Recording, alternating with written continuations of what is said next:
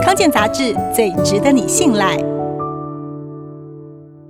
缩水甘油是最近这几年发现的新兴加工污染物，产生的原因主要是油品在制造过程中经过高温脱臭、脱酸、脱色而产生，其中又以精炼油脂被发现的比较多。在原料油经过高温脱臭、脱色处理时，可能产生缩水甘油酯。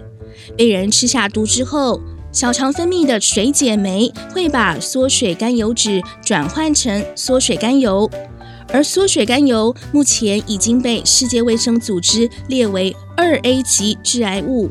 而卫福部食品药物管理署也曾指出，食用缩水甘油不会造成立即危害。但长期还是可能增加致癌风险。日常生活中，缩水甘油很常见。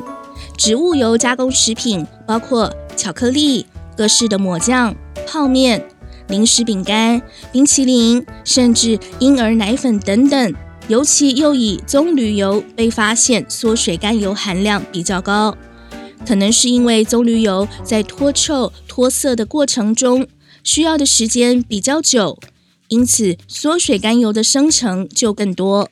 食药署也打算严拟跟进欧盟规范，成为亚洲第一个订定缩水甘油限量标准的国家。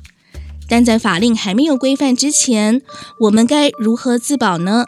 第一是分类用油，不要一瓶油打天下，少用精炼油，改用初榨未经精炼的油。